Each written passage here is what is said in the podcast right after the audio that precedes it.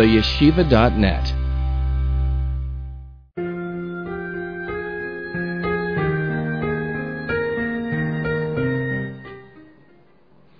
Good evening and welcome.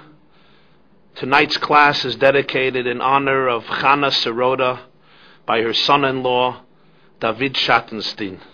Also dedicated in the merit of Yaakov ben Leah Pesia for a complete and speedy recovery. Amen Kain Yehi Ratzon. So Mrs. Finkelstein comes into the rabbi's office. She sits down and begins lamenting about all of her tsaris and problems. For three hours she goes on to discuss with the rabbi all of her challenges and trials and tribulations. And after three hours, she finally stands up and says, Rabbi, not only are you a brilliant man, you're also a miracle worker. The rabbi says, Why do you say so? And she says, Look, I came into your office with a migraine headache. Now, after three hours, the headache is gone. It just disappeared. A miracle. And the rabbi tells her, Mrs. Finkelstein, it did not disappear. It was just transferred to me. Tonight, we will explore the greatest crisis in Moshe Rabbeinu's life and Moses' life. That moment in Parshas Ba'aloischa when enticed by the multitudes, the Jewish people, weep and cry for food, and Moshe Rabbeinu, their leader, is shattered shattered to the point that it is the only time in the Bible in the Torah when Moses requests for his death, he asks God to kill him. Let us explore this extraordinary episode in the portion of Bahaloischa inside. You can open up your curriculum under the video. There is a curriculum in PDF source number one, Aleph, a few verses of the portion of Bahaloischa which we will read inside to be able to explore, study, dissect, internalize, and then apply this story to our lives. Bamidbar Perik Yud Aleph, chapter 11, Pasuk Dalad, verse number 4. V'hasafsu fasher bekir bo yisavu taiva, vayoshuvu vayifku gam b'nei Yisrael, vayoimru miyachilenu basar.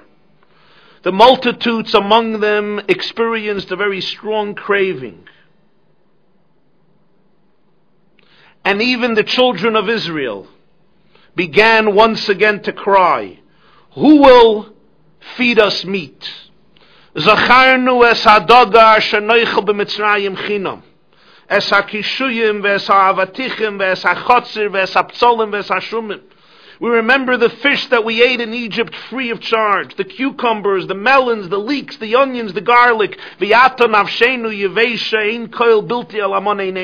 Now our bodies are dry, there's nothing at all, we have nothing but manna, man to look at.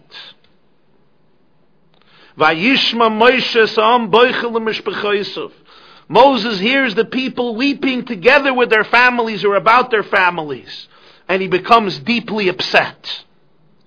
But now let us listen to the words he communicates to God. After the Jews are complaining about the lack of food, they have no meat, they have no fish, they have no cucumbers, etc.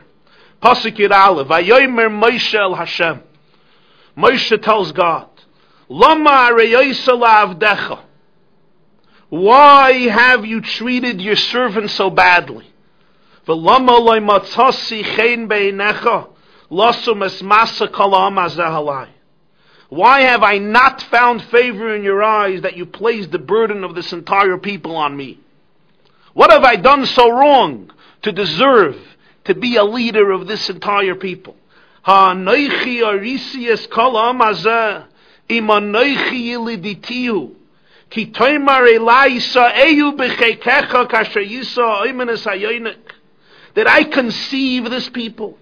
that I give birth to this nation, that you say to me, carry them in your bosom, as the nursing mother carries her suckling. Yud Gimel, May ayin li basar losses l'chala mazeki yifku lemer tnu v'nechela. Where am I supposed to get meat for all of these people that they're crying to me? Give us meat to eat. Loi uchal anoichi levadi losses es kol mazeki chavid mimeni.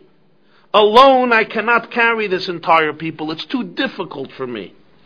And in verse Tesvav, Pasuk Tesvav, Vim kacha ataisali. But if this is what you're doing to me, hargeni naharoig, imatsasi chen beinech aval ereberasi. Please kill me if I have found favor in your eyes. Let me not see my own ruin. What is God's response? Pasuk Tes Zayin. Vayomer Hashem el Moshe, God tells Moses, Esfali shivim ish mizikne Yisrael. Gather, assemble for me seventy men of the elders of Israel. Bring them to the tabernacle, to the sanctuary, to the tent of meeting. And in Pasuk Zayin, v'yaradati v'dibarti im. I will come down and speak to you there. V'atzalti min aruach asher alecha v'samti aleim. I will emanate part of the Spirit which is upon you and bestow it upon them. They will bear the burden of the people with you so that you do not need to bear it alone. And he continues in Pasuk Yud Ches, Yutes and Chaf to promise that soon the nation will be nourished with lots of meat. Not for a day and not two days and not five days, not ten days, not twenty days, but for a full month as the story continues. Now let us reflect on this part of the episode. What happened here at this moment to create and generate such deep frustration and bitterness in Moshe Rabbeinu's heart to the point that he turns to the Almighty and says, if this is how you treat me, kill me. If I find favor in your eyes, kill me. Let me not see my own ruin. Was it only the fact that the Jewish people were craving for food? That they asked, Mi achilenu basu, who will give you meat? If this is the case, there is a great question. This is not the first time the Jewish people are screaming and hollering about the lack of food. In Parshas Beshalach alone, in the book of Exodus, we have three episodes, three occurrences in which similar complaints take place. First, the Jews have bitter water. Marim, the water is bitter, and they cry out to Moshe about the bitterness of the water. Later, they don't have food and they're screaming about the absence of food. Why were they taken out of Egypt to die from famine in the desert? The third time they have no water. And they scream out for water to the point that Moshe Rabbeinu there tells Hashem, a little longer, O Skoluni, the nation is going to stone me. But in none of those episodes, and in none of the mutinies and revolutions and complaints and problems, with which the Jewish people challenged Moses in all of the previous incidents. Does Moshe Rabbeinu ever get broken and break down to the point where he communicates these words to Hashem like he does in Ba'aloischa? What, what created such a sharp response? They said, give us meat we remember the good old days when we had sushi, when we had fish in Egypt for free. We crave the cucumbers, the lemons, the leeks, the onions, the garlics. Knew they asked for food. But something at this point caused such deep aggravation to Moshe Rabbeinu to speak the words he spoke. What was it? Now let's understand God's response to Moshe. How does Hashem reply to Moshe's outcry? For one, he promises him that he's going to give the Jewish people meat. Granted. That's one part of the response. But before that, Hashem says something else. Hashem tells him from Pasuk to Zion and Yud Zion, I need you to gather for me 70 of the elders, bring them to the sanctuary, and there I will share with them part of your spirit. How will this solve the problem which Moshe Rabbeinu was addressing to Hashem? Both Rashi, the great commentator Rabbi Shlomo Yitzchaki, and the Ramban Rabbeinu Moshe Ben Nachman address this question, and this is source number two and three in your curriculum, which you can open up. Source number Beis and Gimel. Let's see Rashi. Rashi says, Esfali Shivim Ish Mizikni Yisrael, gather 70 men. This is a response to your complaint. I cannot bear and carry this entire people alone. Here, 70 people will share the burden with you. The Ramban Nachmanides elaborates on this even further. Let us see the Ramban. V'tam loy uchal anoichi levadi. This is source number three, source number gimel. V'tam loy uchal anoichi levadi. Loy sheyazru askenim losis lehem basar. Ki meyayin lehem. The elders, the Ramban says, will not help Moshe Rabbeinu provide meat for the Jews. Where are they going to get meat? If Moses can't find meat, these 70 people also don't have access to meat. To put it simply, either the meat is going to come through a miracle, and then you don't need 70 people, or the meat is going to come through natural causes, but then you don't need them. If somehow they have meat, they have meat. So what are we going to gain by having 70 people at the side of Moshe Rabbeinu? To provide meat, they will not be able to do the trick. V'oit, Afilu parnasim rabim lo al Moshe Rabbeinu Mitzrayim. Even if the Jews have more leaders and more mentors and more people in charge, they are always going to go back and complain to Moshe Rabbeinu. He is the one who took them out of Egypt. Kimin hagam lemer loy lama elisanam Mitzrayim, as their good old tradition, telling him, why did you take us out of Egypt? And he is the one who through his prayers will provide them with all their requests and desires and for all their cravings and therefore they're not going to turn to the elders. Aval choshav Moshe, ki manhigim rabim yishachachu v'yidaber alibam beis. Moshe felt that if they have more leaders, the leaders will help alleviate their wrath, calm their anger, and speak to their hearts while they're complaining. There should simply be more people on his side who can speak to them, who can calm them down, who can relax their nerves, who can alleviate their distress. Ve'efsher, it's possible, the Ramban adds another point.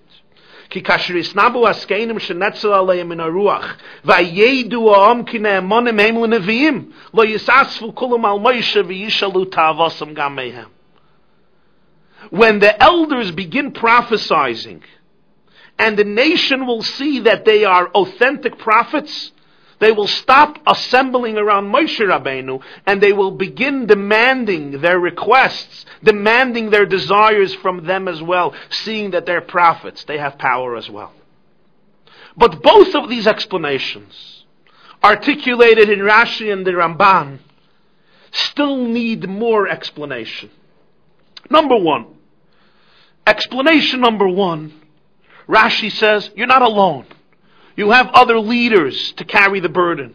Or as the Ramban puts it, they won't be able to provide meat, but they can speak to the Jews and calm them down. Granted. But there were already leaders besides Moses leading and assisting Moses and leading the Jewish people. Have we forgot Yisro? In Parshas Yisro, in the book of Exodus, Moses' father-in-law Jethro sees that he himself is judging the people. And he tells him, you cannot do this. You will rot away. You will rot. The people will rot. You must learn how to delegate. You must designate leaders under you whom the Jewish people can come to when they have questions, when they have disputes, when they have debates. And Moshe follows the advice of his father-in-law. He delegates and shifts the power and designates various leaders to be able to help him carry the burden. What happened to all of these leaders? The second response, the second explanation of the Ramban, mainly, namely, that by appointing 70 new prophets, the Jewish people will now see that the power has been distributed. The spiritual authority has now been allocated to many people, not only to Moshe. You want something, you don't have to run to Moses. You can go to another 70 people. They're also prophets. They can also speak to God. They can also listen to God. But this answer also begs us and leaves us wanting because it never happened. Apparently, this never occurred. What happens in the story? Moses follows through. He gathers 70 people from the nation. He brings them to the sanctuary. Pasuk Chafei tells us that God came down with the cloud, in a cloud, and emanated, took from the Spirit bestowed on Moshe Rabbeinu, and bestowed it on the 70 men, the 70 elders. When the Spirit dwelled on them, Vayisnabu, they prophesied, V'lo yasafu but they did not continue to prophesy. As Rashi explains, they prophesied that day, and never again did they prophesy. According to the Targum, according to the Aramaic translation, Veloya Safu means they never stopped prophesying. But according to most commentators, Veloya Safu means literally they did not increase, they did not continue to prophesy. They prophesied for one day. How did that help Moshe Rabbeinu? In fact, in all of the subsequent narratives from Ba'aloischa till the end of the five books of Moses, we don't find that the spiritual power and authority has been distributed, has been allocated to other people. Moshe Rabbeinu remained the exclusive leader when the Jewish people want water, want food, need something, ask something, rebel, they come to Moshe Rabbeinu. Moshe Rabbeinu is the person they come to. So this never transpired, this whole plan of 70 people taking away the burden from Moshe Rabbeinu, Jews coming to them when they need something. It never occurred. And yet, notwithstanding these observations, we see that after these 70 people were brought to the tent and they prophesied that day, we have no remnant of Moshe Rabbeinu's brokenness Somehow it solved the problem. Somehow Moshe Rabbeinu felt much better about his situation. In fact, just a few verses later, if you look into your sources, there are two episodes in the very Ba'aloischa where it seems that Moshe Rabbeinu comes back to himself. He is now the full-fledged leader displaying the full spiritual confidence, vigor, spirit, selflessness, optimism of a leader. Just a few verses later, in, in source number four, we have the story, Pedekid Aleph Pasuk Chavav, that there are two prophets, Eldad and Medad, who do not prophesy with the other 70 around the sanctuary. They are prophesying on their own. And Pasuk Chavav and Chavzayin has the young lad coming to Moshe Rabbeinu and saying, Eldad and Medad are prophesying. Vayan Yehoshua bin Nun, Yehoshua the son of Nun, the servant of Moshe, says, Adoni Moshe, my master Moses, Kloyim, stop them. Or according to one explanation, incarcerate them. Vayoimaloi Moshe, Moshe says to him, in one of the most beautiful expressions, Hamekane atali, are you jealous for me?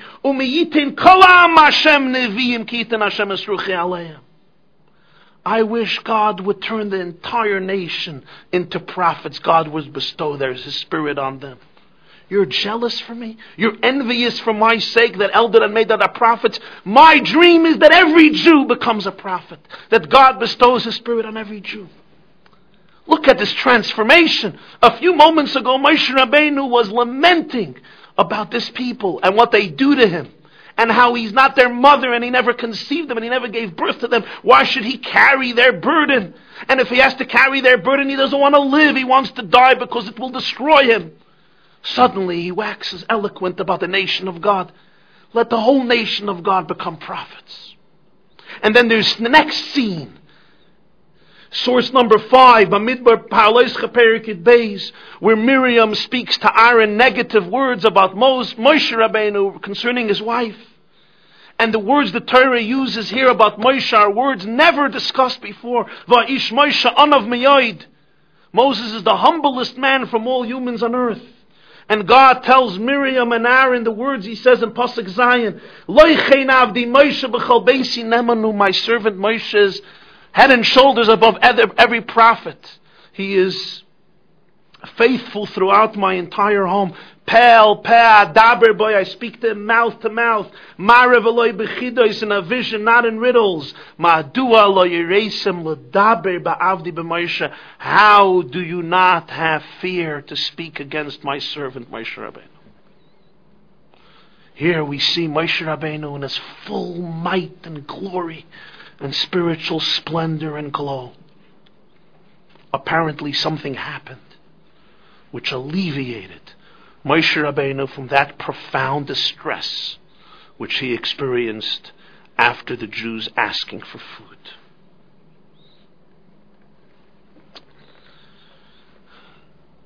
There are various explanations. Tonight I want to share with you one possible explanation. The nucleus of it is based on an essay written by Britain's chief rabbi, Rabbi Jonathan Sacks, but with an addition and an explanation from some other sources and references. What is necessary here is a bit historical context. When does this episode occur? The Jewish people left Egypt on the 15th day of the month of Nisan. Seven weeks later, they stood at Sinai, they received the Torah. Forty days later, they erected, they built a golden calf many of them worshiping it as an idol. Moses comes down, he breaks the tablets, he beseeches God for forgiveness. God forgives the people, instructs them to build a tabernacle, a sanctuary, a mishkan, which they build and subsequently they erect one year later on the first day of the month of Nisan. A full year since the Exodus has passed. They have camped out in the Sinai desert close to Mount Sinai. In Baha'aloischa, they finally take the next step in their journey.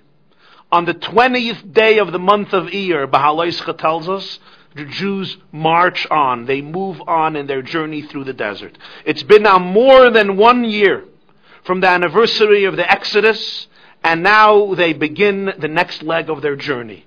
And it's in this journey where this episode occurs that the multitudes entice the rest of the Jews to cry for meat and the other foods they're crying about. This was one year in Jewish life. It wasn't just another year. It was the year. It's the year following the ten plagues, plagues and a miraculous exodus from the superpower of the time from Egypt. It's a year when they experienced the splitting of the Red Sea, the giving of the Torah revelation at Sinai betrayal and then forgiveness and rehabilitation. The creation of a sanctuary with God's presence manifested conspicuously in their midst. They have experienced the journey in the desert with all of the supernatural events, including the eating of the manna every day, food coming from heaven. The clouds of glory that encircled them.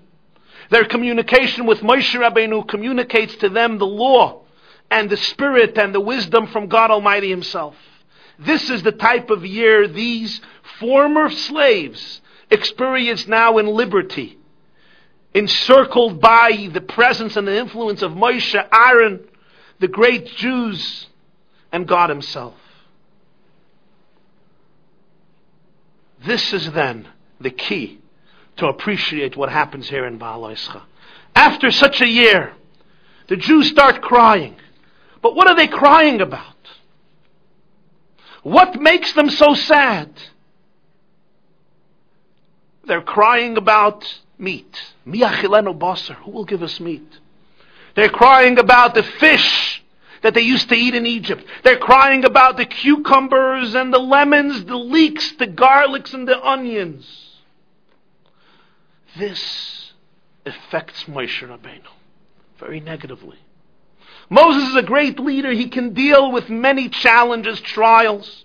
Moses can deal with pain and with suffering. Moses can carry a large people. He did it till now. Moses can confront a Pharaoh and take a nation of slaves, take them out of Egypt and mold them into an Am Hashem, into a nation of God. But here, for the first time, Moses was confronted not with a very challenging reality, not even with an excruciatingly difficult reality. For the first time, Moses encounters what he sees as colossal failure. You have seen everything. You have seen so much, my people. And yet, what do you talk about? Onions, garlic, and meat. This frustrated him. Was it not all in vain? He sees the nation after such a year they're still crying about families. They're still gossiping about this family and that family and that family politics. All of the miracles, revelation, salvation, deliverance, creative labor, a sanctuary, repentance, forgiveness has been in vain. Maybe he asks himself, I have taken them, I have taken them out from Egypt, from exile. But from the Galus Pnimi in Yonei Avodas Hashem, from the internal exile, from that internal slavery and subjugation, to the shallowness of materialism and to the most external forces in life, from this exile he never succeeded in taking them out. He never succeeded in liberating them from a certain mentality of a slave, from the narrowness of the physicality of the world, to allow them to see their destiny from a larger point of view, to allow them to see themselves as a nation empowered to transform the landscape of earth and revolutionize it into an abode for the divine, as the nation that was charged with the mission to change the world and turn it into an ethical and moral universe, into a Torah universe. Moshe Rabbeinu comes to Hashem and says, I cannot on my own carry the burden of this nation. He does not only mean I physically or emotionally or psychologically cannot carry the burden. What he means is something else. I cannot be the only one who cares. And it seems that at the end of the day, I have not changed these people even a bit. After everything said and done, when push comes to shove, they're complaining about their meals. They want meat miachilenu basar. They don't have spare ribs. They don't have Szechuan. They don't have sushi. They don't have the spices they want. They don't have the dessert. They don't have the watermelons. They don't have enough garlic and enough onions after everything's said and done. I could not make a dent into this people. Has my life's journey been in vain, futile? Why am I the only one who cares? I'm the only one carrying the vision, the tradition. It's not a question of providing physical meat. God can provide physical meat. It's the question, may ayin li basar. From where do I have meat to give to them that they cry to me give us meat. Says the Alter Rebbe, Rabbi Shnei of Liadi and Likkutei Torah, something very profound. It's not only a technical question, where do I get meat? Ich bin nicht kein Katzev, I'm not a shoichet, I'm not a butcher, I don't have access to meat.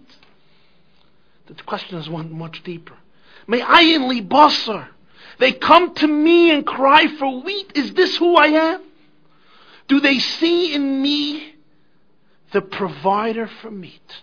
Ultimately, my raison d'etre, my calling in life is, I can give them meat.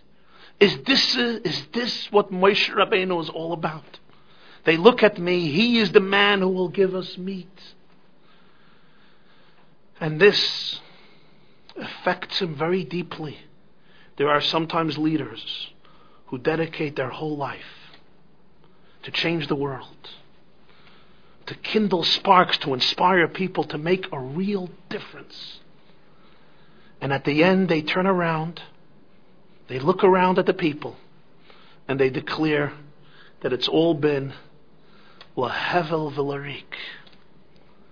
It's all been vain, vanity, futile, worthless. That people really don't change. That after all of the inspiration, all of the revelation, all of the exposure, the flow, the wellspring of holiness, of godliness, of idealism, of truth, of soulfulness. All the curtains have been parted. The veils removed. They got a glimpse into real reality. The doors of perception have been cleansed in their life and they see the true meaning of things. And yet, notwithstanding all of this, What they're really worried about is their spare ribs, the steak, the watermelon, their garlic, their onions, and their leeks. At the end of the day, what really matters is the sushi. Zacharnu es hadaga asher b'mitzrayim chinam.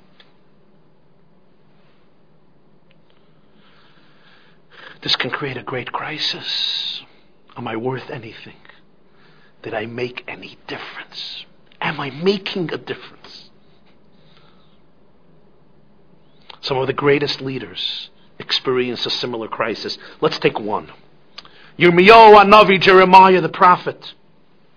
Open up your curriculums to source number six. It is one of the most devastating scenes in a book full of devastating scenes. Yirmiyahu, Jeremiah, the prophet of destruction, the Navi HaChurban, has been incarcerated at this point by a man named Pashhur ben Imeir. Pashhur, the son of Imer, was a Nagid Beis Hashem. He was a Kohen. He was a priest like Yirmiyahu Anavi who worked in the temple in the Beis Hamikdash. Disliking profoundly Yirmiyahu Anavi and his message, he imprisons Yirmiyahu. He incarcerates him in the vicinity of the temple of the Beis Hamikdash.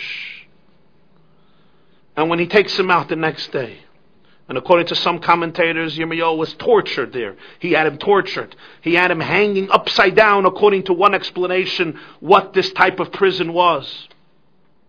Yirmiyahu Hanavi speaks. Perek Chaf, Pasuk Zayin. Listen to his words. Pititani Hashem ve'epos chazaktani vatuchel. God, you enticed me, and I was enticed. You overpowered me and you prevailed. I am ridiculed all day long. Everyone mocks me. Because when I speak, I scream. I call out about the violence and the robbery. The word of the Lord has brought insult and reproach to me all day long. And he says, Pasuk Yudalid, Orur Hayoim Asher Yuladati Boy. Yoim Asher Yuladetani Ime Al Yehi Baruch. Cursed be the day I was born. May the day my mother gave birth to me not be blessed. He goes on to speak more of his feelings about the cursed day of his birth. And then in Pasuk Yud Ches tells God, amal v'yagoin. Why did I ever come out of the womb? To see trouble and sorrow and to end my days in shame. Yirmiyahu Anavi, like Moshe Rabbeinu, like others, at some point look at the world, they look at the people, and they ask themselves, why was I born? Just to witness my own ruin, my own misfortune, my own inability to accomplish anything. This is what shattered Moshe Rabbeinu. When the Jews are complaining in Parshas Beshalach, they just came out of Egypt. It may be a challenge, but somehow he can accept it. But now, after you have seen Moshe, after you have seen what you have seen, and now after everything, all you can talk about is the fish and the meat. This broke Moshe Rabbeinu. Even Moshe broke. And God responds. And here we encounter a great moment. One of the greatest moments in the Torah. Hashem tells Moshe, and this is his primary response, not only will I give them meat, that's point number two, but his first response to Moshe is bring together 70 people. Bring them to the sanctuary and I will share your spirit and bestow part of your spirit upon them. They will begin prophesying and that's what happens. They prophesize for that day and they never prophesize again. This is a great moment. For one moment, God showed Moses the influence he was having on other people. For one moment, Hashem gave Moshe Rabbeinu the opportunity to get real feedback from his labor. For one moment, Moshe Rabbeinu saw what his inspiration does to people. It creates prophets. Under normal circumstances, the 70 elders, like so many other Jews, were humble students and recipients of Moshe Rabbeinu. They were silent in their humility in the presence of Moshe Rabbeinu. They did not shine. They could not shine. They didn't have the audacity to be fully expressive and assertive in the presence of the giant of Moshe Rabbeinu. Source number seven clarifies this point when the Gemara says in Baba Basra Daf Ayin Heyam Baba Basra 75a that when Moshe Rabbeinu dies and Joshua Yehoshua takes over, Source number seven, Zayin, Skainim, Amru. The elders of that generation said, Pnei Moshe, Kipnei Chama, Pnei Yeshua, Kipnei Levana, the face of Moses is the face of the sun, the face of Joshua is the face of the moon. Woe, alas for such shame, alas for such disgrace. Who said this? Skainim the elders.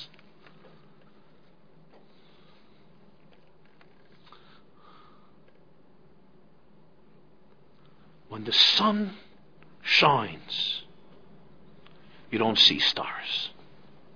When the sun dies, when the sun sets, when the sun fades away into oblivion, suddenly all the stars emerge and cast their glow during the kingdom of night.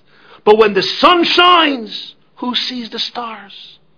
The stars are nullified. Shrag the Talmud says. What is the benefit of a candle burning during the light of day? Moshe Rabbeinu's Pnei Chama is the face of the sun. When the sun shines, you don't see the stars. You could not see the greatness he generated within other people. But here, for one moment, God tells him, I will take the spirit that's on you and I will place it upon them, and you will see how they begin to prophesy from your energy, from your inspiration, from your flow. And suddenly Moshe Rabbeinu for a moment has that unique privilege that very few people have. He sees what he does to other people, what his wisdom, what his idealism, what his information, what his selflessness, what his soul. The pouring and pouring and pouring of his heart to people for such a long time, what it really does, it makes people prophets. Suddenly he sees the great spiritual heights these people have achieved as a result of his influence. Suddenly God tells him, I will allow you to see how you transform them. You will see that you have disciples. You will understand that even after you die, your light will never cease to bright up, to lighten up the world you will see that your seeds have taken root, and thus they will continue to produce and produce and produce. You were fearful that you put into the earth so many seeds, not one of them took root. And when the wind comes and the rain comes, they're just gone. But here you will see that your seeds have indeed taken root and the trees will grow. At that moment, Moshe could not have an idea that 3,000 years later, millions of people every day of their lives will study his words and be committed to his ideals, internalize his vision, and educate their children with his wisdom. Moshe Rabbeinu could never know that the nation he created as the messenger of God would retain its identity and its Torah through savage suffering after millennia. We know it, Moshe could not know it. But what he needed was, he needed to be able to see that someone will care for what he cared for after he died. That after he's not here, there will be somebody who will carry the torch who will not sleep at night the way he has not slept at night, who will be perturbed by that which perturbed him, who will continue the melody, continue the song. More he did not have to see. V'lo yasaf, they didn't have to prophesize more. He saw what he had to see. And that's what God means when he says, V'nasu itcha, they will carry the burden with you. It's not only they will carry the burden with you, they will talk to the people. You'll have more administrators. Moshe Rabbeinu already delegated to them. It means they will carry the burden with you. You will see that there are people who are carrying the burden with you, who care just as you care. Let's apply this to our lives. The Torah tells us stories, not just to tell us stories, but to teach us lessons for our lives. Torah means lessons. Usually the nature of most people is not to give feedback. Negative feedback more often than positive feedback. Let me ask you a question. Who are the three people, or two people, or one person, who have impacted your life most in a positive way? Do they know that? Have you ever shared that truth with them of what they mean to you? Of how much they affected you, of how they changed you, of how they transformed you. Did you ever share that with them and why? Sometimes, when we come to a Shiva call, I remember when I sat Shiva, other people said Shiva, we hear how visitors talk about the person who passed away. And they share so many stories about him or her. They share about the favors, the gestures, the wisdom, the help this person offered them 10 years earlier, 20 years earlier, 60 years earlier. And we often wonder, why did they not share this with the person when he was alive or when she was alive? Would it have not done so much to them if they would have heard this? when they were living. Maybe a lot of people who are inspired by others feel that it's irrelevant to share feedback with the person who inspired them. He is so much greater than I am. She is so much greater than I am. He or she has so many disciples. Does he really care what I say and what I think? Does my feedback make any difference? What am I, like a little speck of dust? I'm so insignificant. He must hear it from so many people. Like Moshe Rabbeinu, on a much grander level, but the same applies on much lower levels. Maybe there are other reasons why people don't give feedback. I'm not sure. But this attitude the Torah is telling us should be reconsidered because even the greatest leaders must be able to appreciate the fact that their labor day in, day out is not lahevel v'larik. It's not in vain.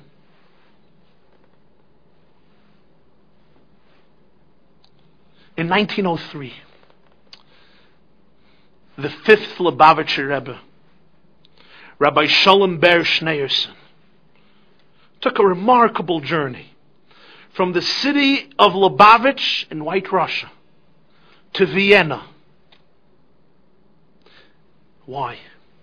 The story was later captured, related by his son, the previous Lubavitcher Rebbe, Rabbi Yosef Yitzchak Schneerson, who related it to his son-in-law, the seventh Lubavitcher Rebbe, who transcribed it and once shared it also at a public gathering. Shabbos B'chukoisai Tavshin Chavbeis 1962, and in one of his journals, his diaries, published after his passing. The Rebbe Rashab, as he's known, the fifth Lubavitcher Rebbe, that year, 1903, Tofrish Samach Gimel, was suffering from the Michel Saruach. He was very down. He lamented, he complained to his wife, and he said, that after years of working on himself, after years of avoida, he has not been successful. Not one faculty have I refined, and not one idea is really clear in my mind. And he went to see a person who would later become world famous and was then in 1903 known as a great neurologist, Dr. Sigmund Freud, or Schleimel Freud better known as Sigmund Freud. The Rebbe was in Vienna for more than three months. We know almost nothing of the exchange and the conversations the Rebbe had with Dr. Freud, but we do know a few things that were given over by the Rebbe's son, the sixth Lubavitcher Rebbe, who traveled with his father to Vienna that year, 03, who related some of it, and as I said, also related it to his son-in-law, who related it as well. One of the things Freud told the Lubavitcher Rebbe was, in Germany said, the Kopf begreift Sachen, was das Herz kann nicht vertragen. Das Herz vertragt nicht, was der Kopf begreift. Your mind grasps and comprehends ideas which your heart cannot bear, cannot tolerate. We know that a lot of the conversation focused on the relationship between intellect and emotions, the balance between them, the chemistry between them. The Lubavitcher Rebbe is sharing with Dr. Freud that this is one of the foundations of Hasidic thought and life to be able to create a link between the mind and the heart. One of the suggestions and pieces of advice that Dr. Freud, Sigmund Freud, gave the Lubavitcher Rebbe was this. He said, You must get feedback from your students, your disciples, your followers. Feedback that they're studying your words, feedback that they're internalizing your words, and feedback of how it's affecting them and impacting them.